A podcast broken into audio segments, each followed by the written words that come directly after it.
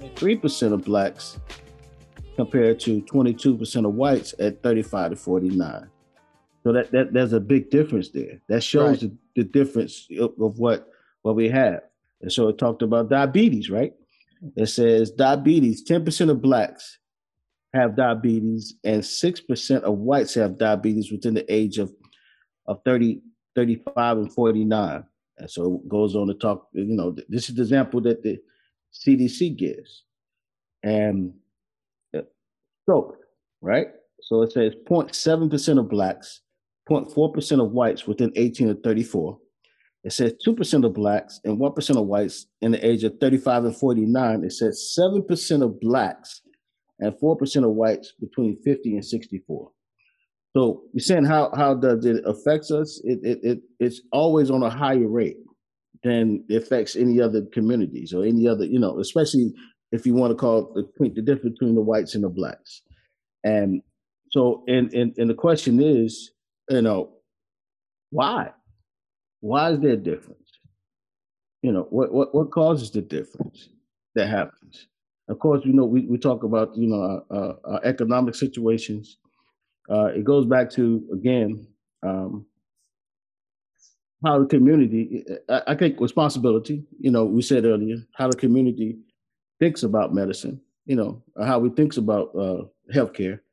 Uh, uh, there's a lot of things in there, and, I, am not going to take up a whole lot of time, because I want I want to get you guys' thoughts on it. Uh, but there there is there, there's a lot of things that plays in that that, that causes us to have that difference?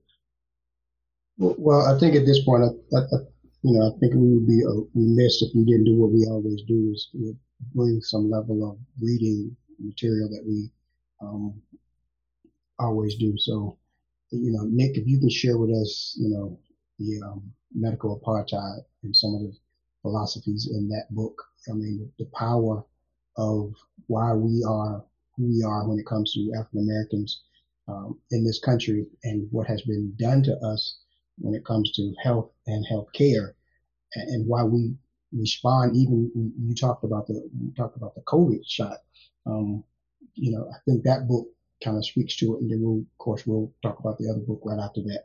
But if you can speak to a medical apartheid um, um, harriet washington's um, research in that book. Yes this this was probably one of the hardest books I ever had to read. And I read uh, The Kampf, the autobiography of Adolf Hitler. and this book was harder to read than that book. And in this book, Medical Apartheid, the dark history of medical experimentation on the Black Americans from colonial times to present. All right in this book, I'll just use an example. J. Marion Sims. Do anybody know who that man is? That is the father, quote unquote, of gynecology. And he's from me and Ronnie's hometown, Lancaster, South Carolina. And I, oh, I'm sorry, Lancaster. You know, that's in South Carolina. Lancaster's in Pennsylvania. Get them, get them right. Don't know. yeah, it's two different. Spelled the same, pronounced different, right? And uh, this man tortured slave women without anesthesia, right? Cut them open, their vaginas open, did all type of experiments, uh, cut baby heads open without any pain relief or anything. This is type torture. And in this book, she starts with that. She talks about, and when I brought up earlier from the cradle to the grave, she talks about how it was this black man in Charleston, South Carolina, they called him the grave digger. The medical, what is called MUSC, Charleston, South Carolina, paid this man, used to pay him doing Jim Crow to go to black graveyards and dig up black graves and take the bodies so they could call them they call them cadavers so they could cut them open and experiment on. So when we talk about why black people do not go to the doctor, if you want to know why we have a history of not going to a doctor, medical apartheid. is a must read. It is a hard read. Uh, it is a sad read to think about. And this is documented. This is nothing in this book is guesstimated. It is purely documented, written, and recorded history that she put in here. Because what you realize, the doctors are recording what they're doing. So it's not exactly. like she's making it up. She's reading their reports. And, and she's a medical doctor. And she couldn't understand, like you said, Greg, why are African Americans, Black Americans suffering the way we're suffering, why we do the things we do. And she stopped practicing medicine. And notice they all doctors are practicing. We have to sometimes listen to the language.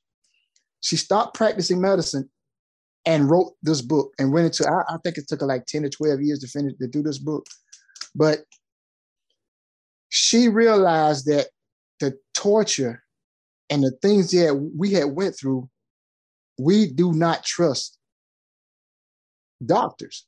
It's historical. So it's not, you know, people always bring up Tuskegee. Man, it's stuff in here that makes Tuskegee looks like real, yeah. Like we ain't even talk about Henrietta Lack. Yeah. We ain't talk about that sister. You know, her DNA is the reason you got all these medicines and, and, and these things that you that you give to the doctor and get shots and, and, and medications for now. They took her DNA and her family is poor as I don't know what, but every every medical center, every every if a USC, Harvard, yeah, all these medical centers are filthy rich behind her DNA. And this sister breaks this stuff down in this book, man. And as you know on this show, I always say, let's get to the source.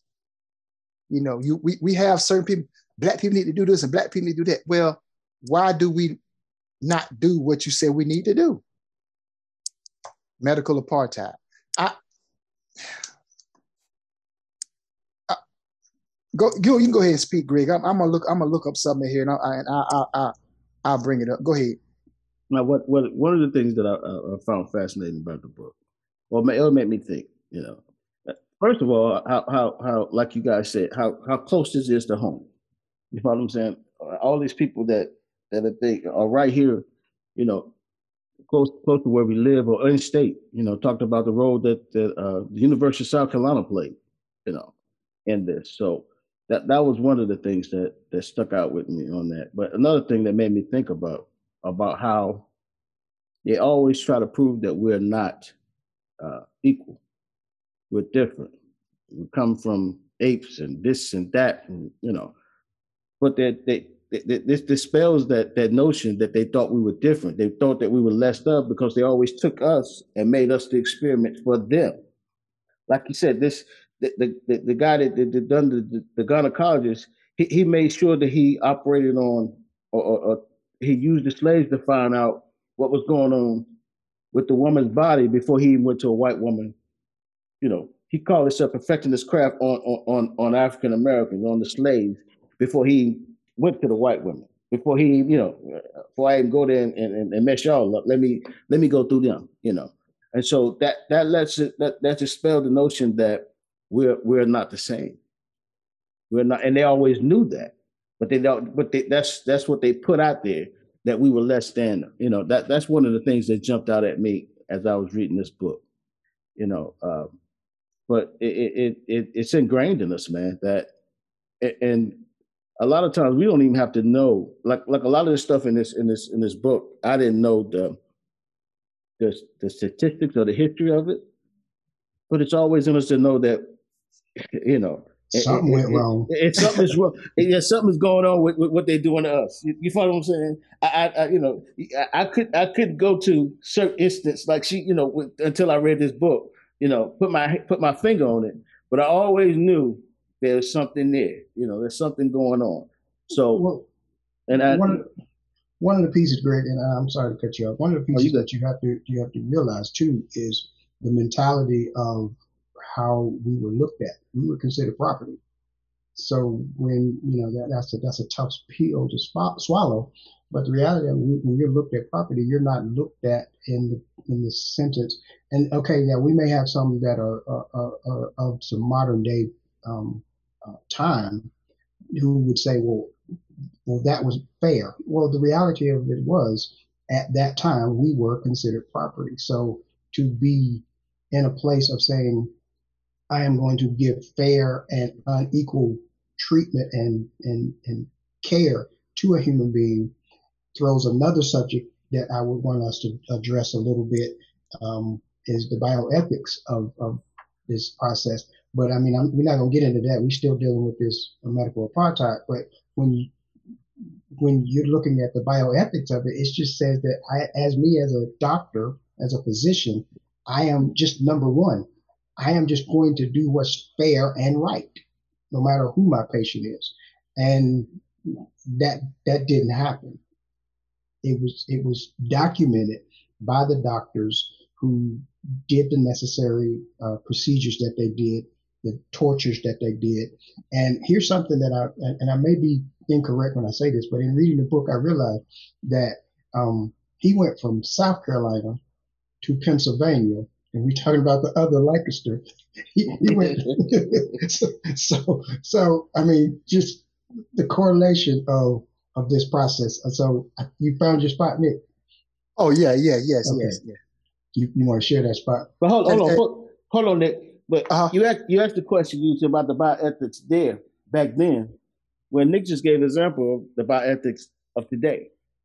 And I, but I'm, I'm gonna let that lie there. You know, you know what I'm saying? I, am gonna get away from that. Let that I'm, marinate. I'm gonna, uh, yeah, I'm gonna let that marinate. So you know, whether, whether it was back then or now, we still got the same issue. But see, that's the issue, though, Greg. A lot when you even talk about the the, the, the medical apartheid or the bioethics of, of, of life, those are you know the, educated names. We we always had a name. Something happened. I don't trust this that. So we're looking at this as the academic names of these things that are happening.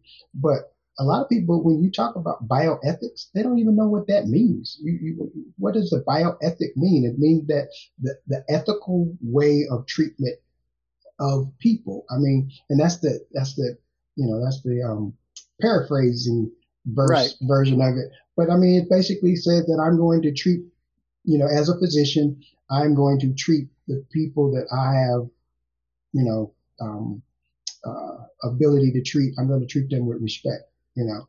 So, yeah. But when they when that oath was written, that was they were talking about white people, and they were considered people, and we were not. So, with the system being set up that way, was there ever anyone or anything that went into the system to change that? Right? Because we have pictures of doctors today. Uh, the, the, the, remember the uh, just last year, year and a half ago, the uh, congressman from Virginia who was a doctor they showed him in blackface in medical school. Right. And this this this is our time. Blackface in medical school. So if no one ever changed the ethics in medical school for doctors, what made them change their view on us? And let's look at the view. And remember, chapter three, Circus Africanus, the popular display of black bodies, chapter three, medical apartheid. I'm just going to read the top part.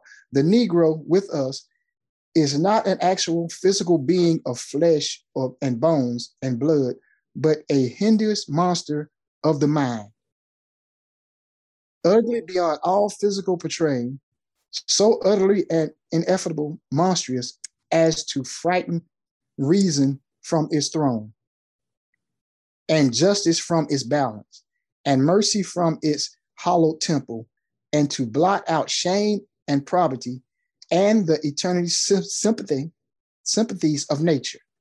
So far as these things have present in the breast or being of American Republicans, no, sir, it is a constructive Negro. now, I don't know if y'all heard what I just read. In any sense, this is the, this is the American Republic. This is what they think of us. I don't know when and where. And this is from John uh, Smith, MD, a medical doctor who said this. Okay, when did we get into medical school and change that doctor's thought and how they train people on this? You have doctors today, right now today, they did a, a, a, a survey, I think it was a Harvard study, that said doctors think that black people can withstand, still to this day, a Harvard study, go look it up. Black people can withstand more pain yes. than anyone else. So that's why you don't see black people hooked on pills. We can't get them. Yep. We can come on. This is a present. This is 2000. That study came. I want to say 2018.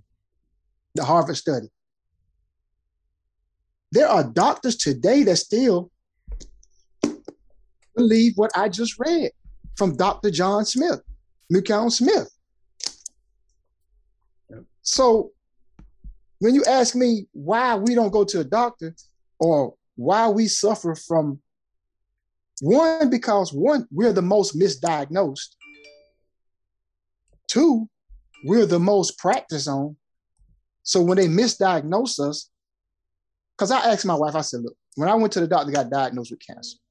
I had no symptoms. I had no problems. I just took my regular physical. Everything else was great. My doctor said, go, okay, I turned 40. My doctor said, go take your PSA for your prostate because this is your first year. You need to start taking. And my number come numbers come back through the roof.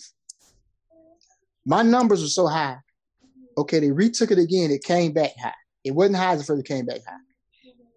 They said your numbers so high that we think that your cancer has broken the shell of the prostate, meaning that it has got outside and it is possibly in your other organs.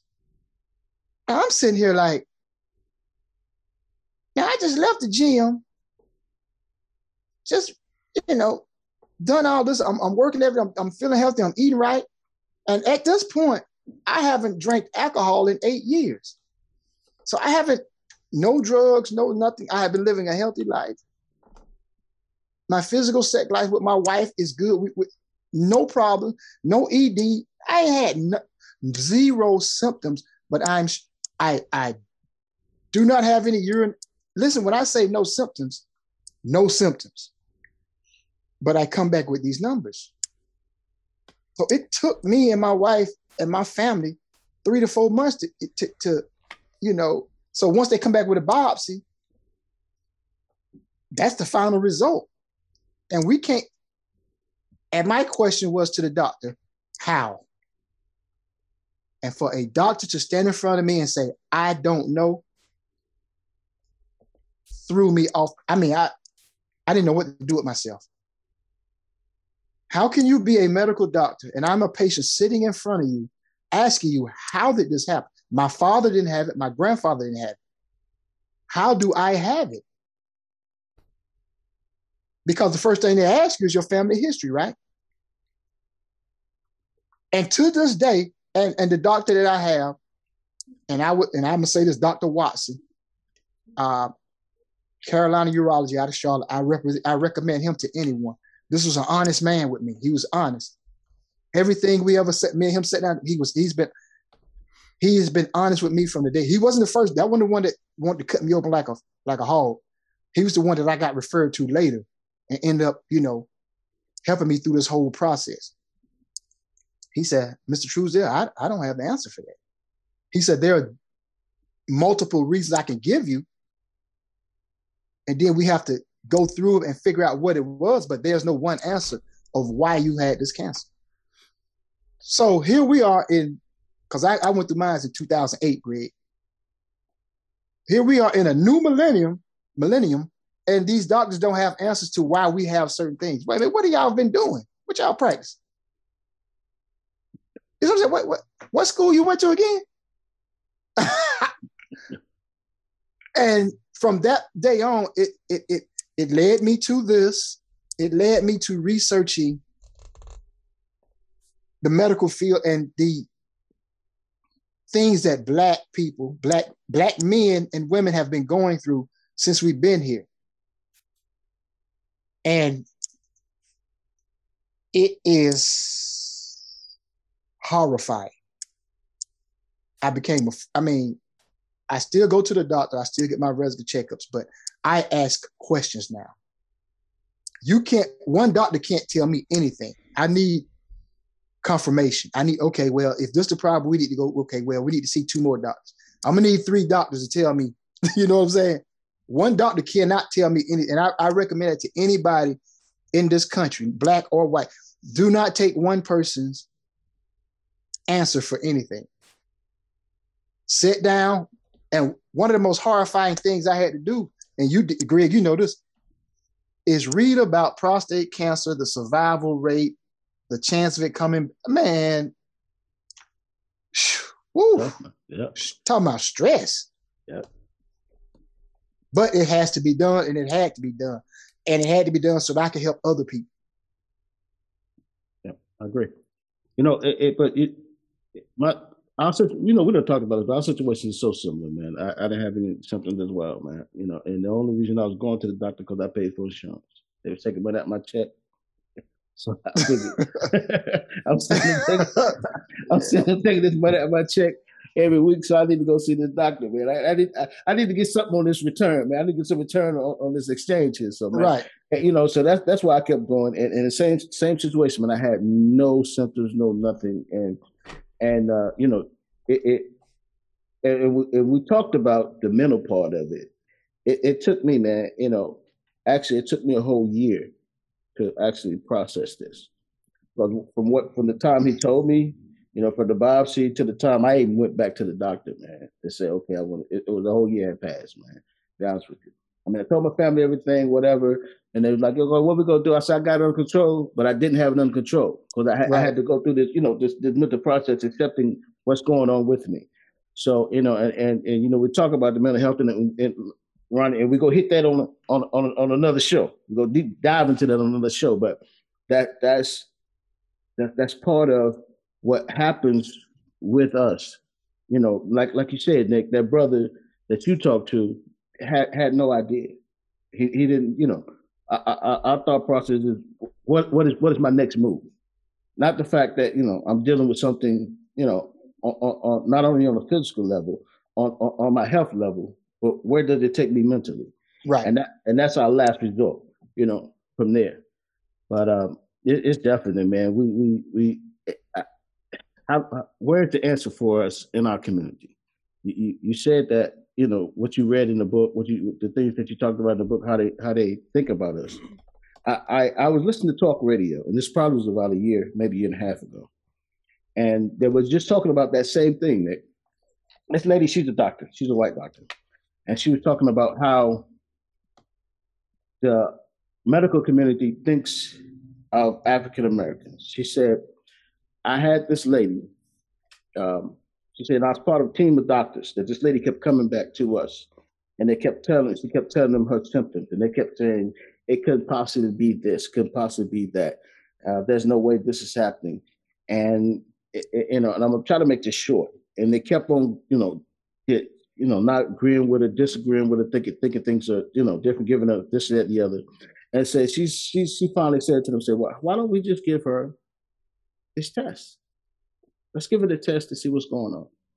And of course, you know, they thought about what the test would cost. You know, we, we know it can't be this. Why, why we waste our time with this? And the lady said, they finally just, okay, if that's what you want, we'll do it. She said, and they was angry with her. You know, she they was angry with her. And, and the contest was a black female. And, and, and she said that black females are treated worse than African American men, if you follow what I'm saying, because for some reason they seem to think that uh, of course, we'll say women take more pain than men, but they treat the African female as if that she does not know what's going on with herself, and you know, or, or, whatever. But she said they finally gave it a test, and she said that giving her that test actually saved her life because if they'd went on another, you know, month, two months, the woman would have died, you know. And and so and said this went on for for years, you know, for a year or so that this woman kept coming back telling them what was going on with them. They kept telling her, no, that can't be it. This can't be it. And said the woman was right the whole time. You know, so that's that's how they treat uh, our, our community for in the medical medical field about what we when we tell them what's going on. You know, and once again, Nick, like you said, they're practicing what's going on. They intend don't believe that that's going on, so they give us, you know, I guess the rigmarole to run around on, on what's going on, and and that and that plays a part in why we don't do or why we don't treat you know go to the doctors and do whatever we need to do. Well, and I, I my wife, I use my wife example. My wife a couple years ago, she had this bad cough. My wife has lupus, lupus. She had this bad cough, and she kept going to her doctor, primary doctor, like, "Look, I can't get rid of this cough, and I'm feeling, I'm, I'm feeling well, I'm feeling bad." And he kept, you know, giving her stuff for lupus. Kept, kept. This went on about a year till my wife's cough got so bad that she ended up. She said, well, "I got to see another doctor." She went to see another doctor. The doctor immediately put her into the hospital. My wife had pneumonia, and she had had pneumonia for over a year and this her primary care doctor didn't even think to check her for pneumonia. He just assumed. And my wife ended up two spending two weeks in the hospital with damaged lungs. She could have died from this. You understand? And another reason, Greg, I'm, uh, the reason they, they treat black women worse than black men, because black men, most of us have come to the realization, I ain't going to the doctor. We already know what they're gonna do. See, black men come to the realization a little more quicker than our black women do. Like, you know what? Right. I already know what they're gonna do. I ain't going. I die right here. We accept it. Yeah. And that's, you know, we accept it. Like, I die right here. That's not a good, I'm not saying that's a good thing by no stretch of the imagination. Am I saying that's a good place to be? We're just in a place where we just made, we just come to that the conclusion that this is what it is. But see, black women will go and make them or find a way to make them, you know what I'm saying? They will push the envelope. But, you know, this is and like I say, this happened to my wife in 2016 or 15, I think it was. And that's why sometimes y'all hear she have that cough now. Because that one year damaged her lungs. And she has already, she's had lupus. She got diagnosed with lupus. She was like 16, 17. So this doctor allowed that to happen. But someone comes to you with with with with certain symptoms, shouldn't you check for everything? You just don't assume it come. You see what I'm saying? Like but these are what doctors are doing. We're gonna pay for it. okay, yeah, there it is. We got it, but Ronnie, we got good insurance. I, I, I, hear you, but let me let me throw something else in. There. I hear you. Let me throw something else in the mix. I think one of the things that we, um, I think we talked about diabetes earlier, but let me throw this one in. What about hypertension within the African American community? I mean, you talk about this. I mean, it's literally called the silent killer, and you know, with the diabetes, you know, it, well, let me ask this. Is diabetes and hypertension, can it be fixed without medication? Yes. And how? Uh, change of diet. Pure and so, simple. Right. Pure so something as simple as changing the diet. I've seen it. Yep but goes back to to the to the issue we talked about on the other side of this uh, podcast. We talked about the cost. Oh, and okay. yeah. and uh, the cost of eating healthy. Uh, I'm gonna throw one in the mix that you probably um, haven't thought about. How? What about your mouth, your teeth? Wow. When you start thinking about doctors or dentists and they tell you the, the significance of the way your mouth is connected to the rest of your body, or even let's jump down to your feet. How, if you don't take care of your feet or your mouth, how that is connected to your body. Now, you know, I'm a proponent of, of you know, of the mouth. And I'll say this, you guys know in 2016, I was, um, hospitalized. And if you didn't know, I'm saying it to everybody out there in, in podcast land. I was diagnosed, uh, I was hospitalized on a Friday afternoon. I went to the doctor, um, hospital, actually went to the emergency room, didn't feel good, everything. And they told me to, uh, they gave me some pain medicine, told me to go see my primary care doctor on Monday. Called my primary care doctor on Monday, told him what was going on. I went in, um, on that Monday, they did the test. That Tuesday morning, I mean, like bright and early that Tuesday morning, the doctor called my wife and says, um, where's your husband? She said, well, he's at home.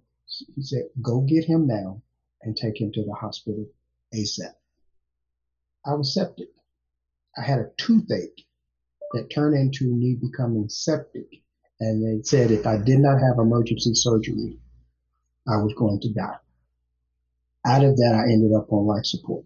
So when we're talking about this whole process of health, we got to look at it. It's just holistic health. It's not only the physical organs, the heart, the, you know, the lungs, the stomach, but we got to look at your mouth, how we take care of our feet, how we take care of our mental status and all of that. So, you know, and of course I, I recovered because I didn't have any other health issues going on, uh, major health issues going on. But I mean, I'm a proponent of, you know, I think some of us on this call, I mean, on this on this uh, podcast, can can attest. We got high blood pressure, and but it's about changing your diet, exercising, doing the necessary things to help prevent that or lower that process. You know, um, so anybody got anything? Well, I am hyper. I suffer from hypertension. My blood pressure I don't have normal. I don't, I don't take anything for blood pressure. I don't have normal high blood pressure. My blood pressure runs high when I get stressed. I get headaches. We already know that's hypertension. I've always had it, and you know, after you know going through counseling, uh, I have what you call stress triggers. You know what I'm saying? I, I suffer from.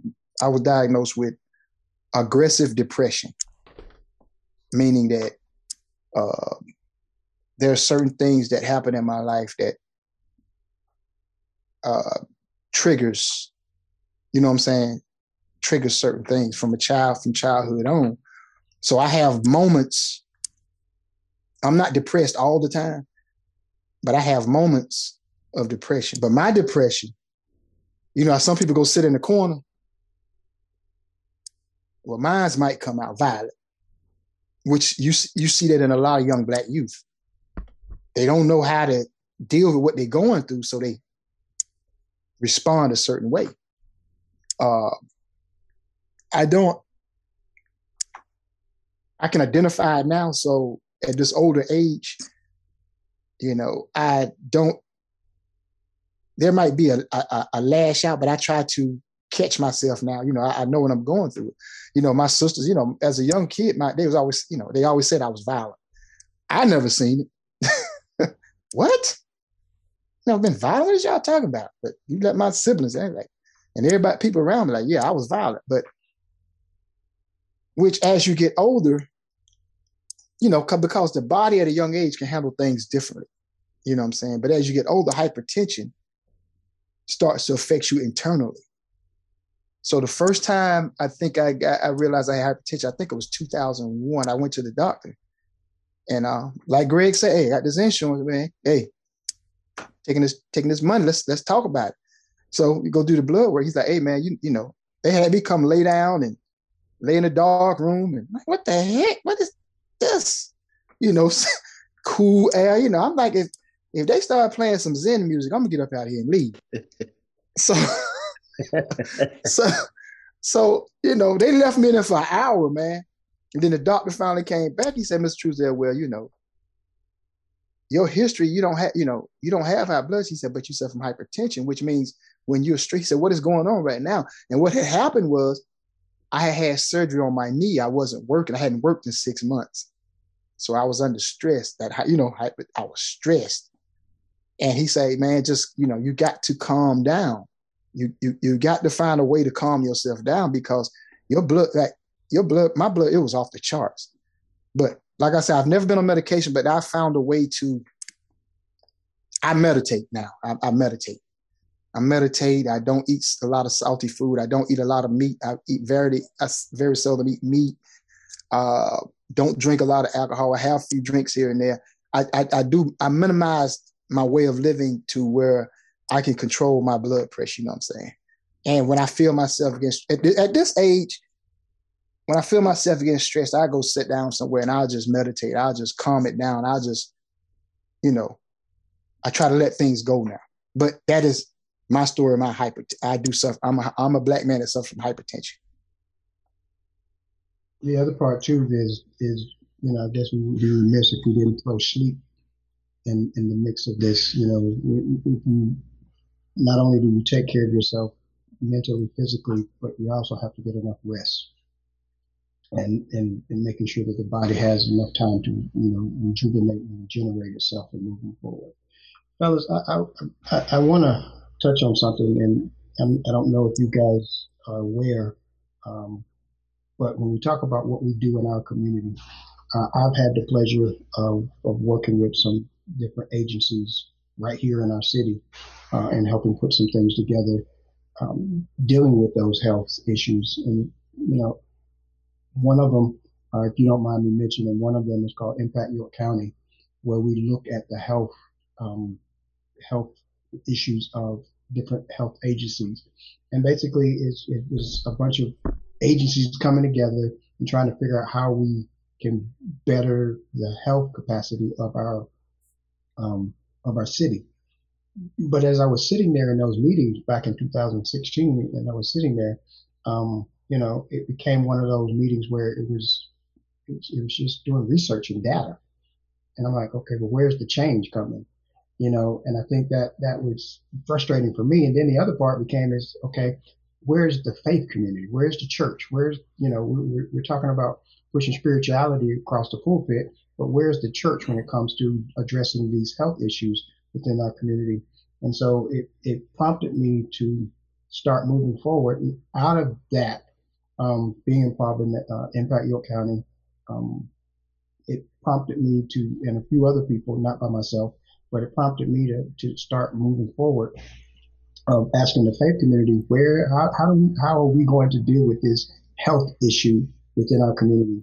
And out of that came another um, uh, movement called the faith and health coalition uh, of york county.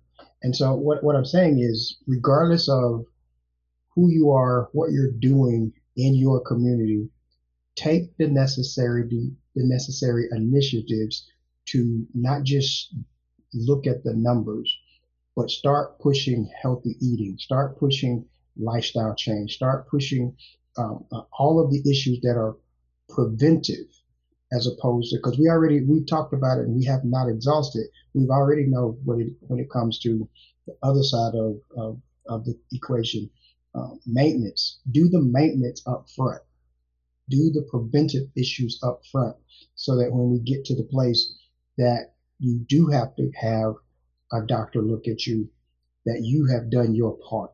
That's, I think that's really one of the things that I really want to lay out here. And so what I'm saying for us on the podcast, it is not just us having a conversation. We are doing things, I am doing things in our community to address this issue. So don't think that we, we the brothers just talking and we don't know what we're talking about. We do our research, we take care of ourselves, we share a lot of uh, health related issues within our in our circle. Um, we talked about you guys talked about Craig and Nick. You talked about your shared capacity. You know, my wife has breast cancer. Well, you know, there's another person within our circle who has breast who had breast cancer, and so when you when you look at that, you you we do this as as a as a community of people.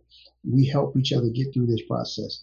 And so that's what I'm saying to you as a listener. Please don't just complain about it, talk about it, but as they say, be about it. Do something in your community that promotes healthy eating, promotes a healthy lifestyle, and so that we can have that change that needs to happen. Fellas, I'm, you know, we're about ready to come to the end of the day, but is there any lasting words that you may want to share with our, our listeners today about this um, health and healthcare Again, this is a subject that cannot be exhausted. Um, but any lasting words? Well, I'll go first because I'll, I'll, let Greg, since this is his platform for this, I'll let him go last. Uh, since 1970, there has been zero growth in the number of black male doctors in America. And with the black female doctors, there has been maybe a 5% or a smaller amount growth. So, in other words, the black Americans, especially black males, are not going to medical school. Let's start pushing that. Let's start getting not people that look like us, but people who are us. And that's no shade to the Africans and the other people that come from other countries, but they are not us. They have not been through what we've been through. Uh, I have a niece that just, you know, took her final medical exam and, and I'm pretty sure she passed it. She about, you know, get her white coat. So let's start pushing, you know, our young boys, because I am a black male and our young girls, Let's start pushing them at a young age towards instead of football. How about medical school and law school? Because for some reason, and I'll just leave it at that because we're about to end the show, we're seeing negative growth in those fields from the African American, the black ADOS, American descendants of slavery in this country. And it's not by accident. But if we're going to get to the root of these problems, we need our own people in those boardrooms, in those studies, putting these things together. Like we got this sister here that did this book. She's, she, you know what I'm saying? So that's my last thing on this.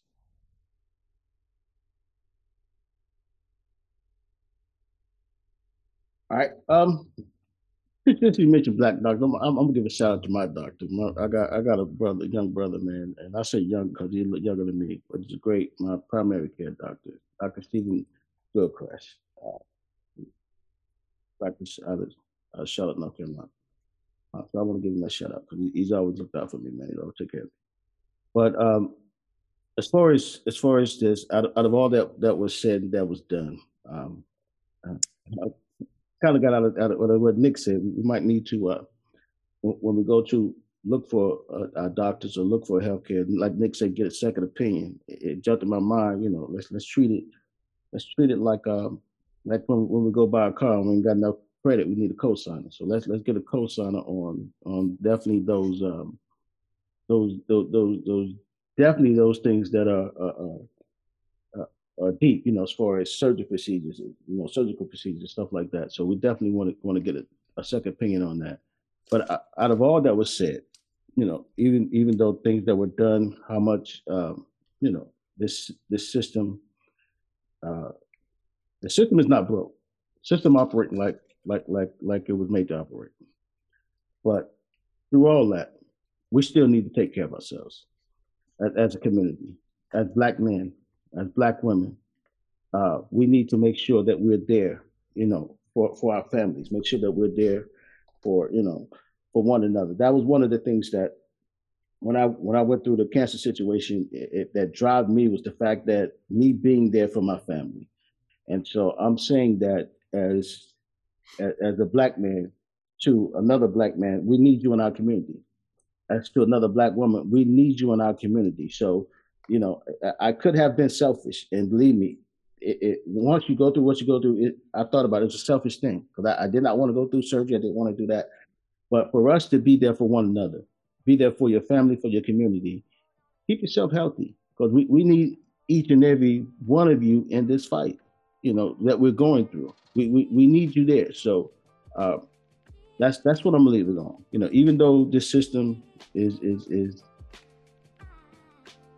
the, the, the, word I can, I can say, man, is it's not it's not um, it's not good. I, am gonna be polite. It's not good, but let's that's what we have. So I say to each and every one of our community, let's let's definitely keep ourselves healthy.